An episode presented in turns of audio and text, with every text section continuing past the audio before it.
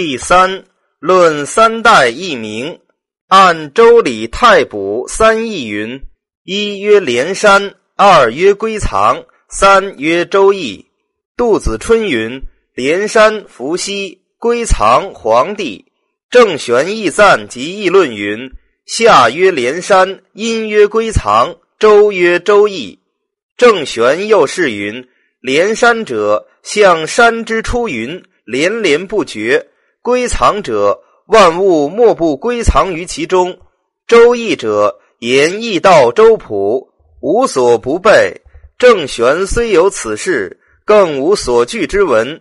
先儒因此遂为文治之意，皆繁而无用，今所不取。按世谱等群书，神农一曰连山氏，一曰列山氏，黄帝一曰归藏氏。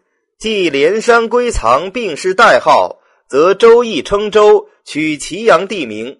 毛诗云：“周元五五是也。”有文王作义之时，正在有礼，周德未兴，由是殷是也。故提周，别于殷，以此文王所演，故谓之周易。其由周书、周礼，提周以别于代，故易尾云：“殷代以提周是也。”先儒又兼取正说云。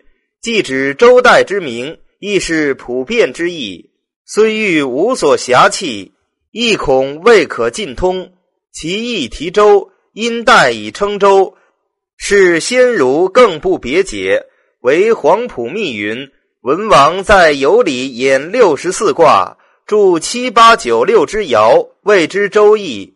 以此文王安周字，其系辞之文，连山归藏，无以言也。